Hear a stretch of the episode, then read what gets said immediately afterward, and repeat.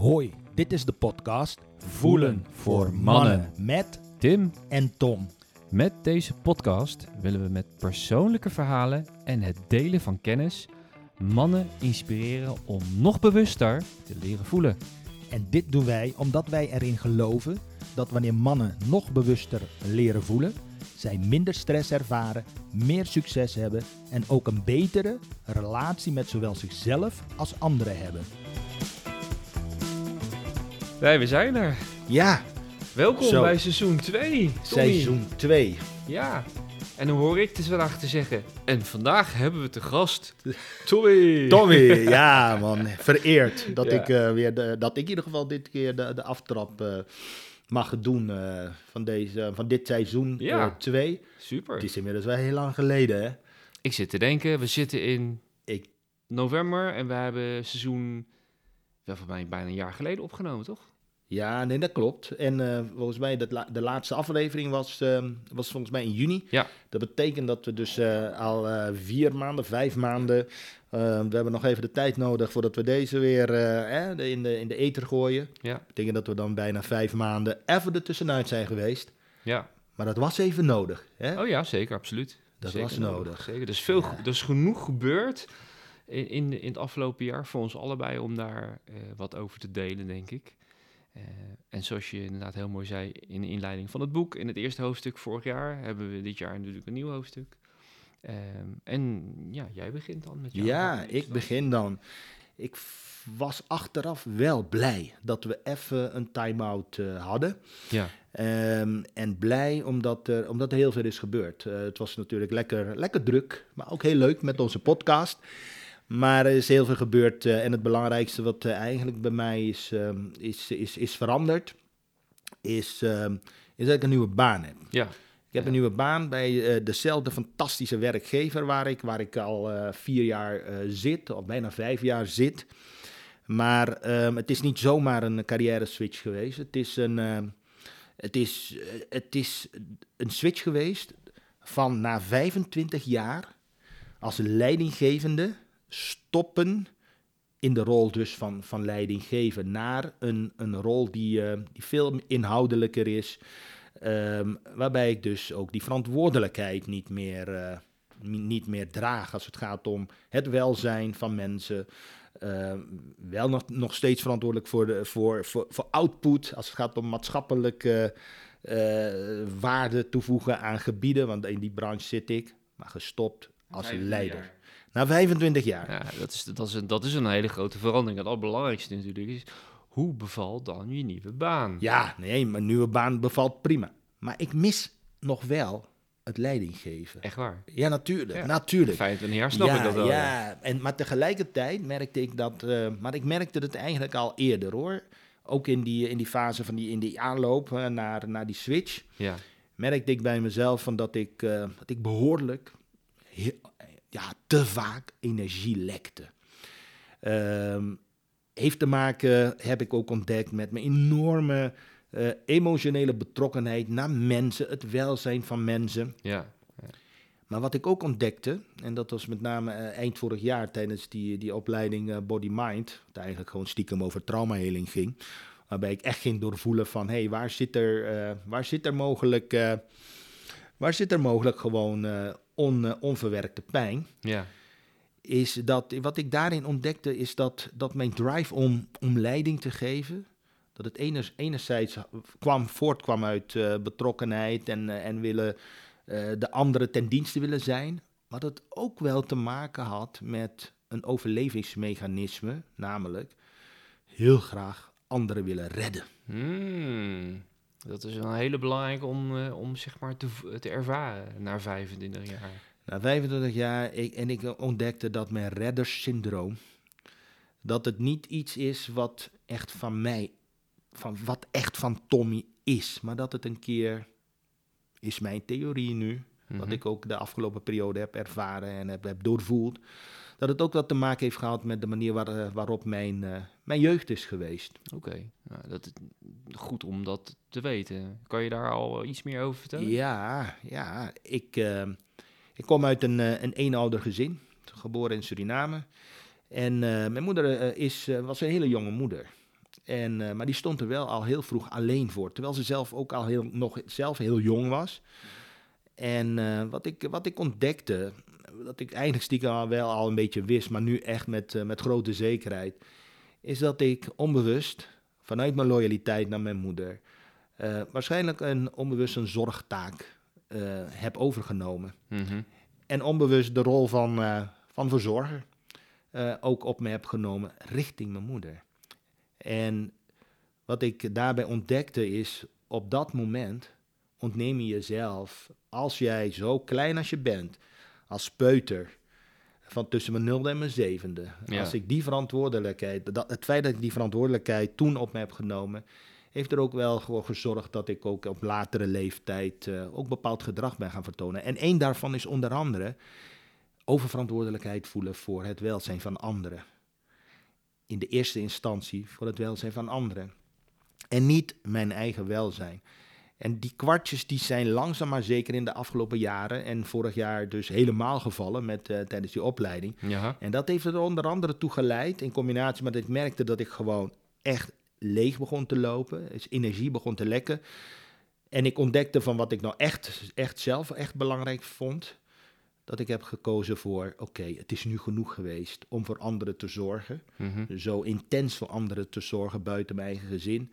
Het is nu tijd om echt te gaan leven, het leven te gaan leven vanuit wat voor mij echt belangrijk is. Dus vanuit mijn authentieke zelf te gaan leven. En dat heeft ertoe geleid dat ik die, die stap heb gemaakt naar, eh, naar een andere functie. Net zo mooi, waarin ik ook echt een maatschappelijke, eh, eh, van maatschappelijke toegevoegde waarde ben, maar niet meer vanuit die eh, personele verantwoordelijkheid. We hebben natuurlijk gedurende het jaar elkaar ook hè, buiten de podcast gesproken. Dus ik, hè, ik, ik weet natuurlijk dat er best wel grote veranderingen in jouw leven zijn geweest. Is er een aanleiding voor jou geweest waardoor je op het punt kwam... Oké, ik moet daarin een andere keuze op maken. Of ik mag daarin natuurlijk een andere keuze maken. Nou, ik denk met name het besef dat, eh, dat mijn redders, maar ook mijn please-gedrag, ehm, dat het mij en, me, en, en naast mezelf, ook mijn gezin, eh, te weinig oplevert. Ik, ik begon gewoon energie te lekken. Ik merkte dat ik het. ehm, Waar, Ja, mer- waar ik- merk jij dat aan in jouw, in jouw situatie? Ehm, ehm, vaak moe. Als ik dan klaar ben met werken, dat, ik, ehm, dat ik daar eigenlijk gewoon nergens eh, zin meer in heb. Ik merkte ook, en dat is iets wat, eh, dat is echt een hele recente ontwikkeling. Ik merkte ook dat ik eh, vaker eh, een wijntje begon te nemen. Oké. En er is niks op tegen, hè, er is niks mis mee. Een lekker wijntje, weet je, gezellig op pad. Maar ik merkte ineens van, eh, dat het van één wijntje tijdens het koken, dat het dan weer eh, twee wijntjes werden. Dat het eh, een wijntje werd, ook als ik niet in gezelschap was. Ook als mijn partner Saskia of als ik niet onder vrienden was. Dat ik denk van, nou, toch even een wijntje. En wat ik daarbij st- me steeds meer realiseerde, Ja, dat ik dus blijkbaar, dat, het, dat ik dus iets ehm, weg aan het moffelen was. Ik voelde me op dat moment gewoon, behalve dat ik gewoon moe was, mhm. voelde me ook gewoon niet echt helemaal happy de peppy. Ik voelde me somber dan en ik kon ook gewoon niet verklaren waar zit het hem in. En toen ik dat soort dingen ontdekte, combinatie van ja, ik begin energie te lekken, merk dat ik eh, vaker onbewust even naar het glaasje wijn grijp. Ehm, dat waren voor mij aanleidingen om te zeggen: oké, het moet anders. Ja. Nou, dus dat, eh, dat, dus vandaar. dat besef is natuurlijk super waardevol.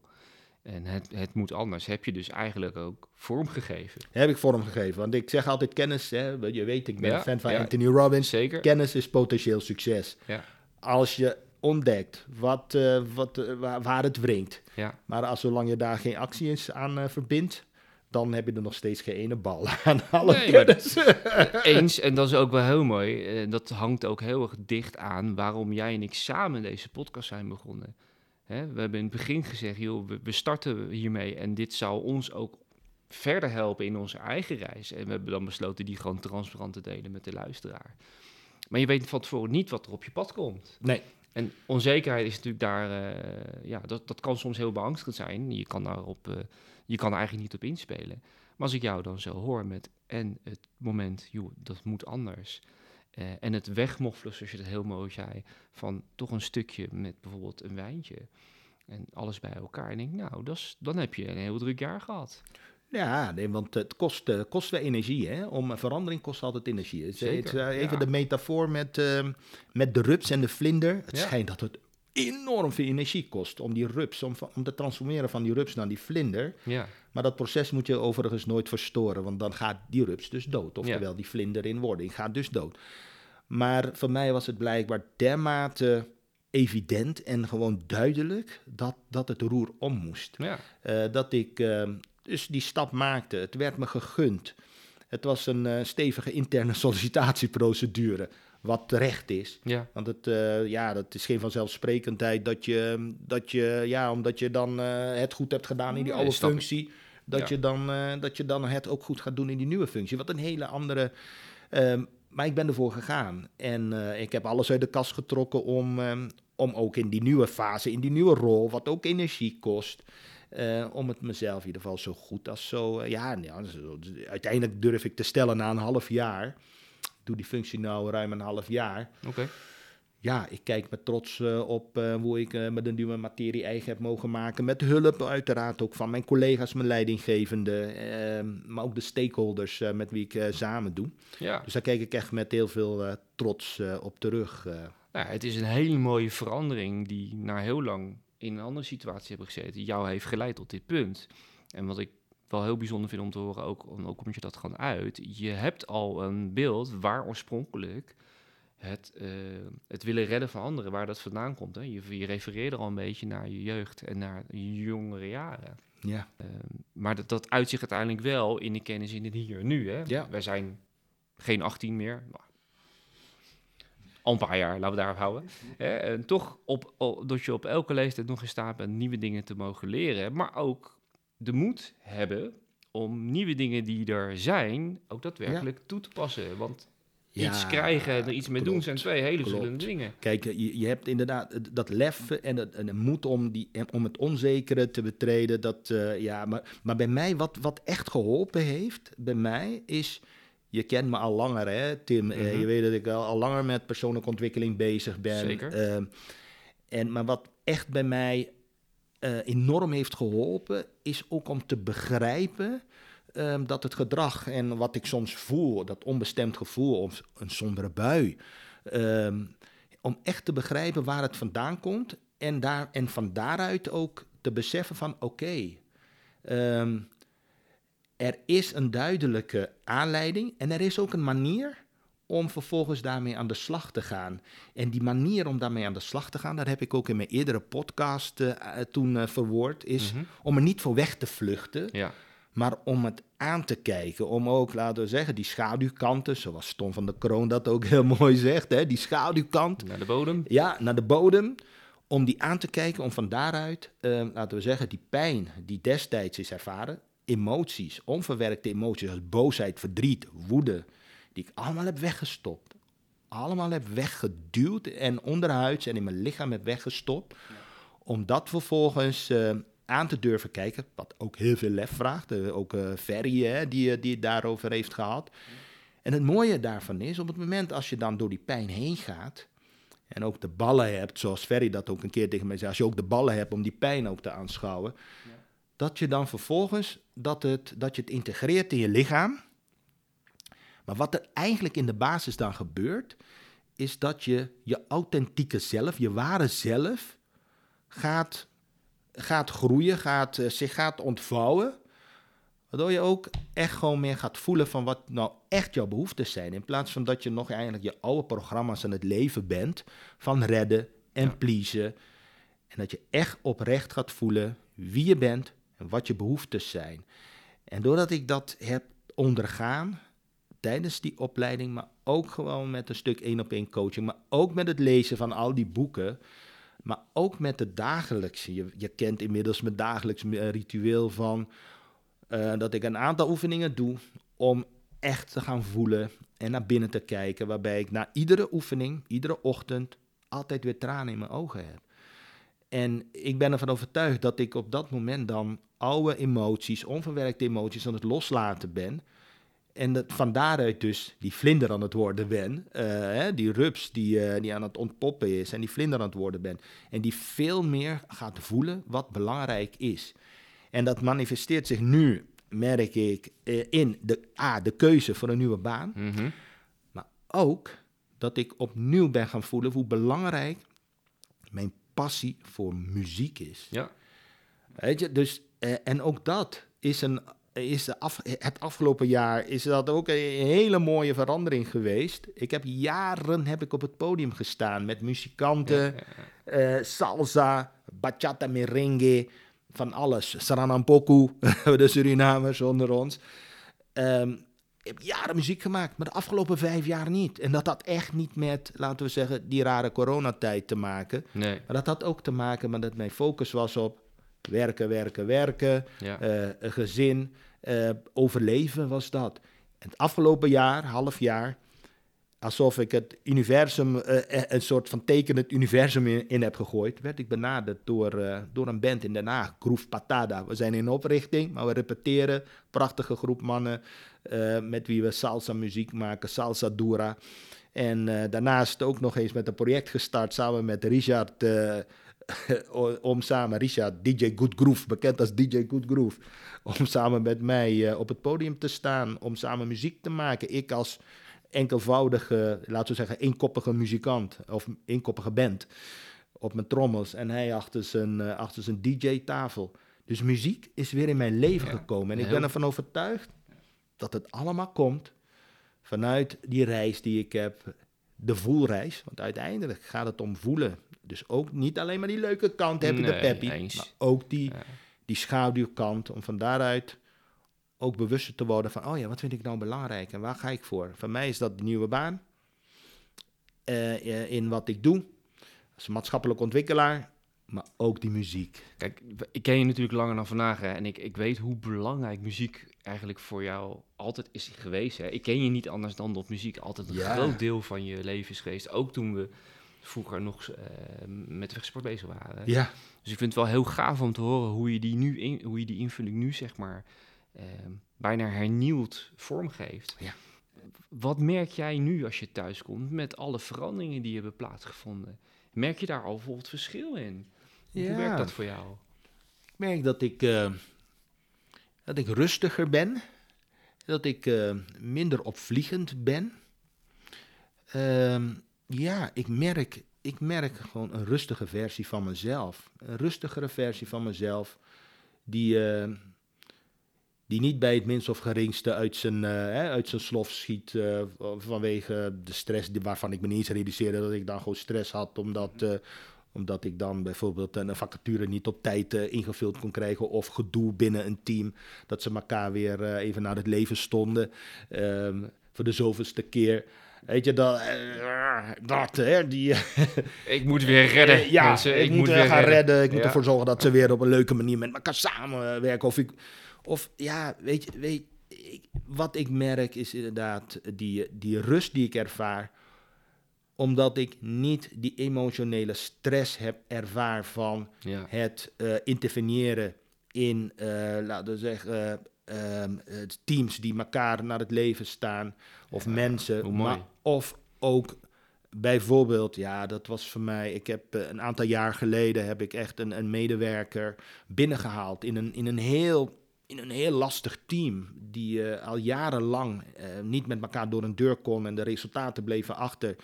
Ik heb iemand binnengehaald als zijnde van een interventie eh, om, om, dat, om dat tijd te keren. En diezelfde persoon mag ik na vier jaar ontslaan. Wat dat voor impact heeft op mij. Weet je, Ja. dat, dat raakt mij op mensniveau, op zielsniveau. Dat, dat, dat frustreert me. En vervolgens, ja, neem ik dat toch mee naar huis. Ja. Eh, die frustratie, die pijn, die irritatie, die boosheid. Wat ik dan niet dan op mijn werk daar uit. Want ik denk, ik moet daar ook even. Hè, dat, eh, ja, dat nam ik dan mee. En dat is dan nu echt, eh, echt gewoon heel anders. Ondanks dat het ook gewoon lekker druk is nu. Hè?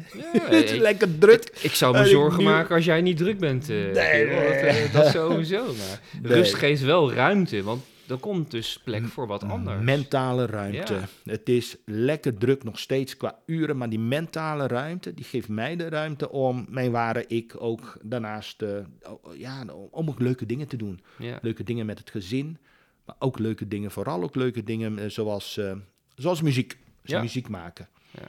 ja, muziek is voor jou een hele belangrijke, hè? dat merken we alles. Dus super om dat te horen.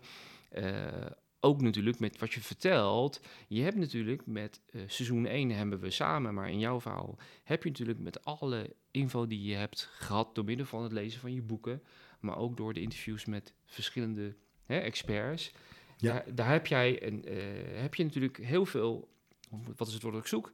En daar heb je heel veel van kunnen gebruiken in je eigen situatie. Ja. gebruiken, en, maar ook wellicht ter bevestiging ook. Hè? Want eh, we weten alles altijd. Hè?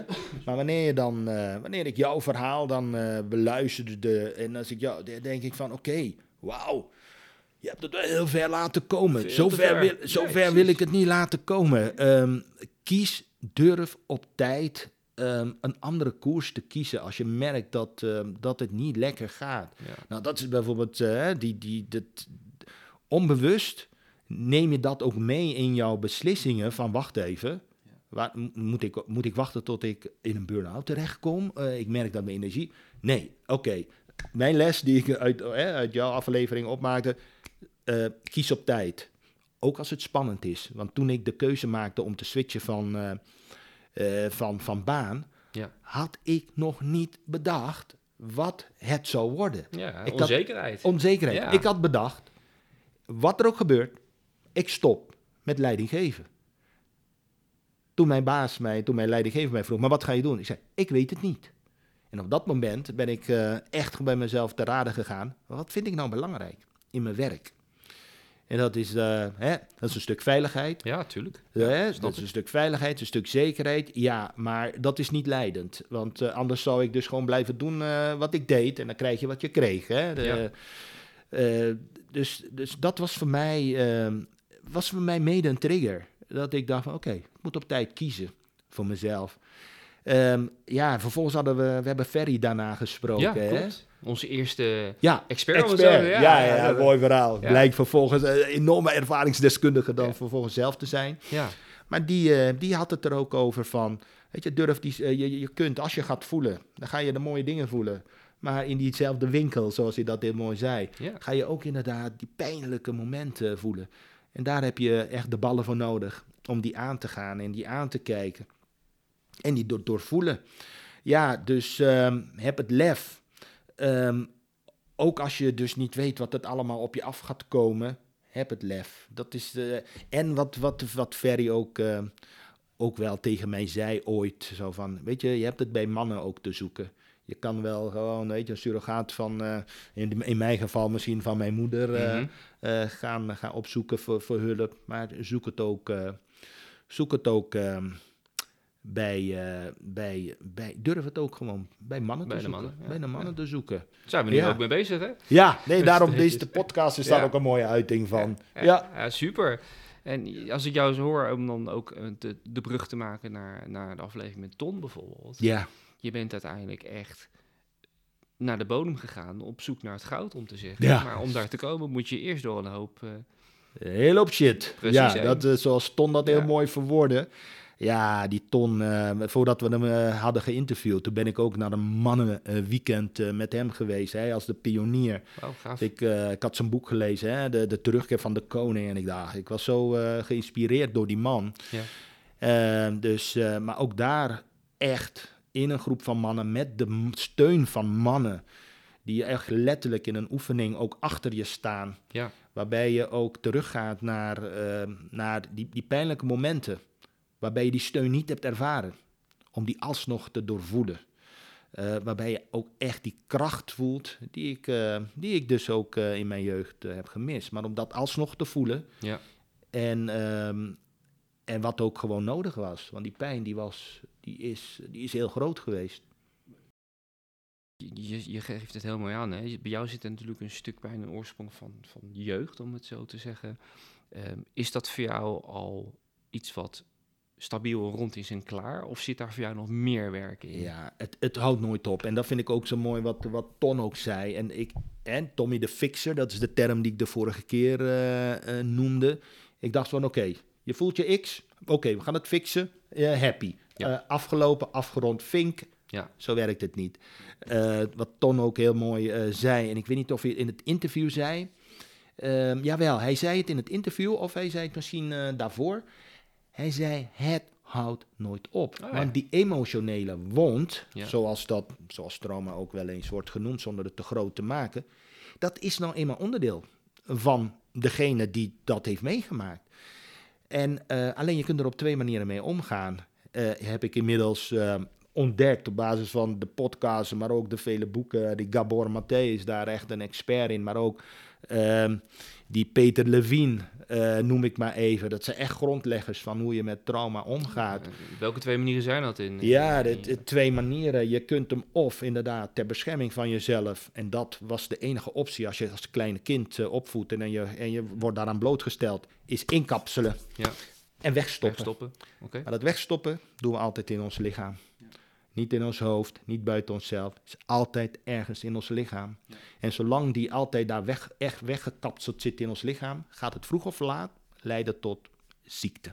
Fysieke ziekte. Weg, wegstoppen.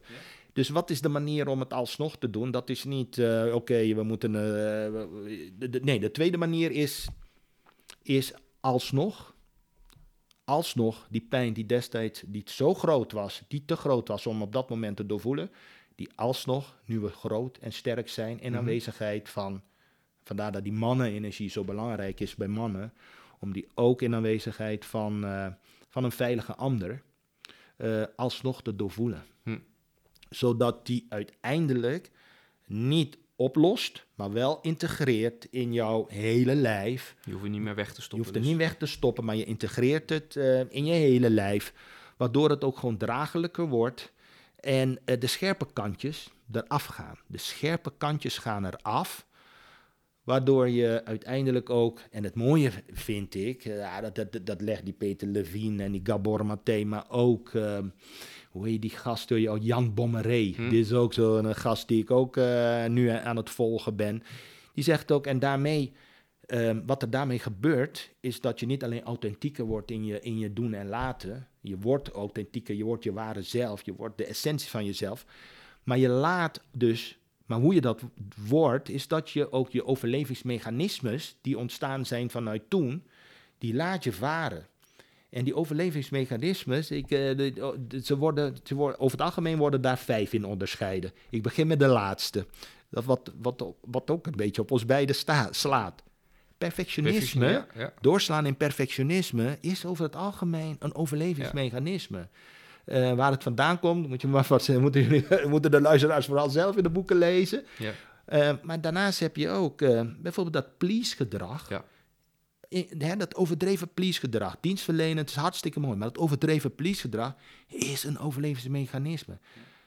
En weet je wat ik ontdekte het afgelopen jaar, het afgelopen jaar, dat dat please-gedrag ook nog eens heel vaak gaat in combinatie met enorme boosheid. Hm. Boosheid. Toen dacht ik, wow. Terwijl ik aan het pleasen was op mijn werk, kon ik ook af en toe, als het echt gewoon het bloed onder mijn nagels langdurig werd gehaald, Ja. kon ik ontploffen op mijn Ja. werk. Ontploffen, niet in de zin dat ik ging schreeuwen op tafel, ging slaan, Nee. op de tafel. Ik kon ontploffen. Ik dacht, wow. Maar goed, please is er ook eentje. Het andere is, is dat je gaat boeien. Hm. Dat je gaat domineren. Ja. Dat je gaat controleren. Als je het helemaal doorslaat. Dat je doorslaat Ja. daarin. Het bang zijn om controle te verliezen. Pesten, noem maar op. Overlevingsmechanisme. Het andere is redden. We hebben het net over gehad. Ja. Redden. Ook een overlevingsmechanisme. En de vijfde, die ook eh, de, hè, vanuit, de, vanuit de kennis die ik heb opgedaan en heb ervaren, is, is solo. Ehm, ik kan het alleen. Alles zelf ik alleen doen. alles zelf alleen doen. Ik heb niemand nodig. Ja. Weet je, en eh, op het moment als je in je wieg hebt gestaan en je hebt gehuild Ja. om eten, drinken, eh, eh, je behoefte aan veiligheid. En er is daar niet op gereageerd op dat moment. Ja, vind je het gek, weet je, dat als je wat ouder wordt, dat je dan zoiets hebt van, ik heb niemand nodig. Want toen is er geen hulp gekomen. Waarom zou ik nu om hulp vragen? Het is, het is bijzonder om te horen dat als je daarna terugkijkt en weet dat daar een link aan zit met het hier en nu. En heel veel mensen weten dat wellicht niet. Onbewust, zichzelf, nee, onbewust. joh, onbewust, eh, weet je, ja.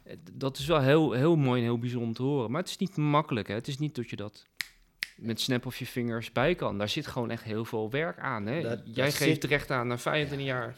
Daar zit werk aan, maar dat zit ook gewoon. Ik weet op mijn werk eh, was er, is er een, een, een, een ex-medewerker van mij. Met wie ik ook in alle openheid deelde over wat ik. eh, ja, over mijn reis, over dat, hè, over dat, dat voelen en dat die schaduwkanten aankijken. Ja, maar behalve dat het veel werk kost. Ik, ik had ook een keer een gesprek en, dat, en, en ik hoor dat nu vaker. Van wow, Tommy, dat je daarmee aan de slag bent gegaan. Ik, eh, ik moet er niet aan denken. Want ik ben nu al eigenlijk al op voorhand gewoon bevreesd van wat er eigenlijk allemaal aan, aan emotie alsnog los gaat komen. Ja. Daar ben ik gewoon bang voor. Ik, ik ga daar niet gewoon mee starten. En diezelfde collega, een half jaar later, nu in mijn nieuwe baan, die Oh, zegt. Tommy, weet je nog dat ik het daarover met je had? Maar weet je dat ik toen ook, voordat jij vertrok als leidinggevende, dat ik toen alsnog die stap heb genomen om er op mijn manier mee aan de slag te gaan? En dat heeft me inmiddels zoveel gebracht. Wat fijn. Ik wil je daarvoor bedanken. Ik zei, wow, ik vind het zo gaaf. Je hoeft mij niet te bedanken. Ik vind het gaaf dat je, ondanks die vrees, het lef hebt gehad om die stap te maken om het eh, onder ogen te gaan zien. En het doet pijn. Ik weet het. ja. Het is geen leuk, leuke fase. Ik ben ook boos geweest in die tijd. Ondanks dat er altijd wordt gezegd, onze ouders doen alles vanuit liefde. Onze ouders do- doen het altijd vanuit liefde en als het en op maar die doen ook alleen maar wat zij, wat zij in hun macht hebben en wat ze hebben geleerd. En als zij onbewust ons destijds als kind en wat wij ook als ouders onbewust ook gewoon onze kinderen aandoen, het is nooit uit onwil. Het is altijd uit onmacht geweest. En ondanks dat ik dat wist, was ik in die periode toch best boos op mijn moeder. En ze merkte dat. Ehm, maar dat hoort erbij. Dat hoort erbij. En ik merk dat ik nu, dat ik nu weer, laten we zeggen, die boosheid een plek heb kunnen geven, achter me heb kunnen laten en nu weer op een constructieve manier met mijn moeder omga. Maar wel op een andere manier. Ik geef mijn grenzen aan. Oké. Ik geef mijn grenzen aan. Ik wil het daar nu niet over hebben. En ik, en ik geef heel duidelijk mijn grenzen aan. Wat ik daarvoor niet deed. Want ik was de pleaser en ik was eigenlijk de redder. Ik was misschien wel de vader van mijn moeder aan het, eh, Ja. aan, aan het, aan het leven. Dus ik, ik, ik ben echt in goede harmonie met mijn moeder. Nou, dat is wel fijn om Wel- te horen. Maar wel op een andere manier. is wel Ja. heel waardevol, maar ook heel fijn om te horen dat je die bewegingen hebt, hebt kunnen doen. Ja, en, dat- en, dat, en daar heb je vergeving voor nodig. Hè? Ehm, eh, want ander- eh, Ja. vanuit de kennis dat het nooit vanuit onwil is geweest, maar alleen onmacht.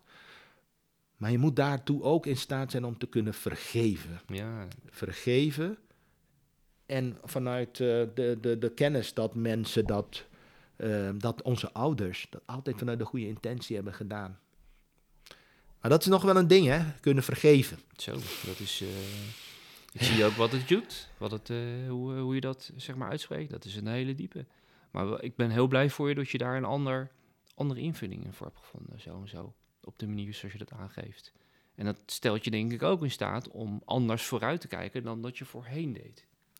Zeker, zeker. Wat zie jij nu als je vooruit kijkt? Als ik vooruit kijk met... ehm, Met je moeder, met de familie, wat je wilt. Hè? Ja. Je, er is een grote verandering in jouw leven geweest, recent ook op meerdere vlakken. ja, ehm, vooral vanuit mijn authentieke ik. Vertrouwen op, ehm, vertrouwen op, ehm, op wat, je, wat je behoeftes zijn. Ehm, dat, dat, dat het zuiver is, dat het klopt, dat je daarmee oké bent. En, dat en dat het goed is om daarin ook, daarin ook voor jezelf, eh, voor, je eigen, ja, voor je eigen behoeftes op te komen. En als het betekent dat, dat, dat er daardoor, dat je tijdelijk in onmin of dat er een andere soortige relatie met anderen gaat ontstaan met wie je jarenlang een relatie hebt gehad, so be it. Ja. En, ehm, en daar ook oké mee zijn. Maar ook echt eerlijk naar jezelf durven zijn, maar ook naar je omgeving. Dus ehm, ja, naar de toekomst toe. Leven vanuit mijn authentieke ik. En, eh, en niks schromen op het moment als, als ik voel van, hey, dit is niet oké. Dit is niet wat, wat ik wil. Ehm, daarin ook op een eh, respectvolle manier eh, daar, eh, dat uiten. Ja, En alle consequenties die daaraan kleven, accepteren. Alles. Maar nooit, ehm, maar geen deuren dicht, dicht, eh, dichtsmijten. Hè? Maar, maar dat heb ik wel gedaan met het 25 jaar leiding geven. Wie weet ga ik over een tijdje weer, weer leiding geven. Hè? ja, Ik sluit dat niet uit Nee, na deze fase. ja. Maar dat ik het op een andere manier ga doen, dan ben ik wel van overtuigd. Dan wat ik dat het eh, dat afgelopen laat je- 25 ja jaar dat laat je nu al zien, zeg Ja, maar. dat, dat, ja. eh, Ja. dat is, eh, ja, He- Heb jij als ervaringsdeskundige, hè, met wat jij meegemaakt voor de luisteraars nog eh, een, een startpunt of tips? Je denkt van, goh, als je inderdaad overweegt hè, deze kant op te gaan of hier naar te kijken, om wat voor reden dan ook, of wat voor gevoel er ook zit, waardoor je het idee hebt van, hé, hey, ik moet hier wat mee. Wat zou je, eh, wat zou je iemand aan kunnen raden? Want-. Ja, er is zoveel wat je, wat je, wat je kunt doen. Maar de, maar, de, maar de kleinste drempel vind ik zelf persoonlijk. Hè. Weet je, ik kan niet beoordelen hoe anderen, wat, hoe anderen dat. ehm, wat het beste past bij anderen. Maar wat, eh, wat, wat mij altijd, altijd heeft geholpen, is eh, in ieder geval lezen. Dat, heeft, dat heeft, werkte voor mij. Ehm, ja. Kennisontwikkeling, maar dan ben je er nog niet. Eh, op het moment dat je die kennis hebt, dan, ehm, dan is het een tweede stap wat voor mij werkte. Is eh, waar ik toen mee begonnen ben, is, is, is laten we zeggen, van eh, kennis opdoen in de vorm van een opleiding NLP. Was voor mij ook een, een hele mooie wereld. die, die me ook in liet zien van hoe het werkt in de menselijke psyche. Oké, En dat je, dat je hoe, hoe opvattingen, bepaalde opvattingen tot bepaald gedrag leiden en hoe je daar vervolgens mee op een constructieve manier mee aan de slag kon. Maar de, en het allerlaatste, ehm, en dat was mijn laatste fase van, van omgaan met, eh, laten we zeggen, die, die, die emotionele wond, ja, is dat er naast dat je weet van hoe je dingen, eh, eh, de, de- doelen realiseert, hoe je je opvattingen omdraait en noem maar op, is dat je ook die schaduwkant onder ogen eh, gaat zien. En de manier wat, eh, wat voor mij daarin heeft gewerkt is één op één, een stuk één op één coaching, accepteren, je daarin kwetsbaar opstellen. Hm. Ehm, in het verlengde daarvan een stuk coaching in, in, in een mannen, eh, mannengroep verband. Ehm, en ja, wat ik voor mij, voor mij de, de, de, de kers, hè, de, de slagroom op, het, op de taart of de kers op de, Taart, ja, op de ja. taart, Ja. Was de, echt die opleiding traumaheling, schuine streep, body, Body, mind. body mind, wat je. Ja, wat ook echt eh, bij mij. eh, oh ja, zo werkt het. Ah ja, dat zijn die overlevingsmechanismes. Oh ja, dat is zeer waarschijnlijk de, de oorzaak daarvan. ja, Om van daaruit, maar daar ben je er nog niet. Want het is net als. eh, ik ben geen bodybuilder, maar als je een spier niet dagelijks of regelmatig traint, dan sterft die af of Ja, dan, is- dan verdwijnt die spier. Dus wat ik doe, is met alle kennis die ik ook van jou, hè, Tim, heb mee mogen krijgen vanuit jouw opleiding. Hè. Je hebt een fantastische, je hebt met mij toen destijds onder andere een fantastische eh, app, eh, ik noem het even een app, maar een ademhalingsapp ja, gedeeld. Ja. En dat gaat over coherent ademen. Wat je helpt om dus jouw ademhaling af te stemmen op jouw hartslag. ja. Oftewel, om dus gewoon heel eh, aligned eh, te worden met jezelf. Dat je, je hoofd, je hart en je buik, dat die in balans komen met elkaar. Die ademhalingsoefening, die pak ik er ook regelmatig bij. En die Ja. adviseer ik ook. eh, Weet je, in mijn coach, eh, ik ben ook eh, part-time coach. Die adviseer ik ook heel veel mensen die met soort, soort, soortgelijke issues te maken hebben. Omdat dat, het brengt je tot jezelf. Het creëert ook een bepaalde veilig, veiligheid, gevoel van veiligheid, waardoor je ook dus ehm, eh, opnieuw kan, kan gaan voelen. Ja. Maar daarnaast gebruik ik ook bijvoorbeeld de meditatieoefening van, ik roep hem weer even, Anthony Robbins, ik blijf fan van hem. Ja. Die heeft ook heel veel shit meegemaakt, heeft zijn manier, is hij daar ook met zijn trauma's, eh, is hij ermee aan de slag gegaan. Maar die heeft een prime oefening, waarbij hij eh, zichzelf gewoon door middel van ademhaling, maar ook een dankbaarheidsoefeningen, ademhalingsoefeningen en ook wat hij zichzelf voor die dag wenst. Het is een hele korte oefening ook, fantastische oefening. Ja. Ehm, en wat ik eh, sinds kort ook doe, is ook, eh, ik combineer dat afhankelijk van wat ik voel, wat, waar ik behoefte aan heb. Doe ik de, de Wim Hof Ja. ademhalingsoefening. Eh, en dat is de, ze noemen dat de verbonden ademhalingsoefening, waarbij je in een, in een, serie van drie, dat je verbonden ademhaalt, vervolgens uitademt, je adem eh, dan eh, vasthoudt, dus niet meer ademt voor een aantal minuten. Wat ook heel veel met me doet. En echt bij al die drie oefeningen, bijvoorbeeld die ik nu noem, waarmee ik me gewoon dagelijks ook gewoon mezelf verzorg, en mijn gevoelskant verzorg, komen de tranen in mijn ogen. Dus als ik mijn ogen open doe, dan, is de ene oog meer betraand dan de andere. Het is echt bizar. Maar ik weet dat, dat op dat moment dat ik aan het, eh, de boel aan het, de pijn aan het integreren ben. En een, eh, een, een, een, een, een, een, een, kennis van mij, die, eh, die heeft ooit eens heel, dat heel mooi verwoord. Tranen, dat is eigenlijk een van de mooiste dingen die je, die je kunt hebben. Hij, hij verwoordde het als volgt. Tranen zijn de wasmachine van de ziel. Oh, dat niet de spiegels, maar de wasmachine. Ja, oh, nee, de ogen zijn de Ja, spiegels. de ogen zijn de spiegel van de ziel, maar tranen, Tranen zijn de wasmachine van de ziel. Ja. En dat heb ik jaren geleden, Ja. heb ik die, die, eh, die, die quote van, van hem gehoord. Het is Alex, heet die gast. Alex. En, die, eh, en ik begrijp hem nu pas. Wat, dat, wat hij daarmee bedoelde. Ja. Tranen zijn de wasmachine van de ziel. Oftewel voelen, wasmachine van de ziel. Om jezelf te helen van emoties die we hebben weggedrukt. Waardoor we niet onze authentieke zelf leven. eh, waarbij we onszelf tekort doen, maar ook onze omgeving tekort doen. Ik, eh, ik heb, eh, nou, je, je geeft hele mooie stukken informatie, kerel, daarin. als luisteraars een bezoek of een beginpunt zoeken, sorry, voor wat voor hun op dat moment eh, past en wat goed voelt en dergelijke, dan hebben ze gelukkig heel veel keuzes en aanknooppunten waar ze wat mee kunnen doen. Ehm, ik heb slechts nog maar één vraag vanuit mij, eh, misschien een beetje raar, maar beschouw je jezelf nu nog steeds een rups of ben je al een vlinder geworden? Nee, ik ben, eh, ik vlieg, ik vlieg. nee, ik vlieg. Nee, maar dan, weet je, het, ehm, ik merk, mijn vleugels zijn opnieuw uitgeslagen. Want het, en ehm, ik merk dat, ehm, ik heb laatst wat, eh, wat, wat videootjes van mezelf, terwijl ik muziek aan het maken ben, gepost.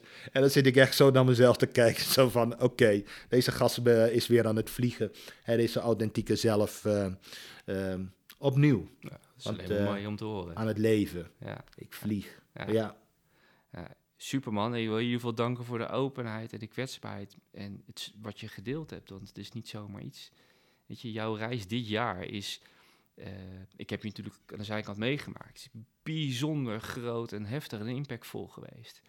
En ik, ik wil je zo en zo danken voor het delen van het stuk wat je net verteld hebt. En eh, ook heel erg blij om te zien dat je inderdaad eh, vliegt, om maar in jouw woorden te houden. En, en, en dat die rupsfase daarachter ligt.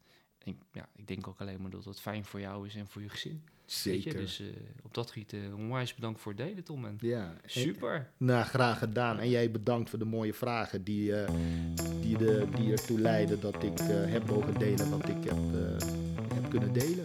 Dankjewel, Tim.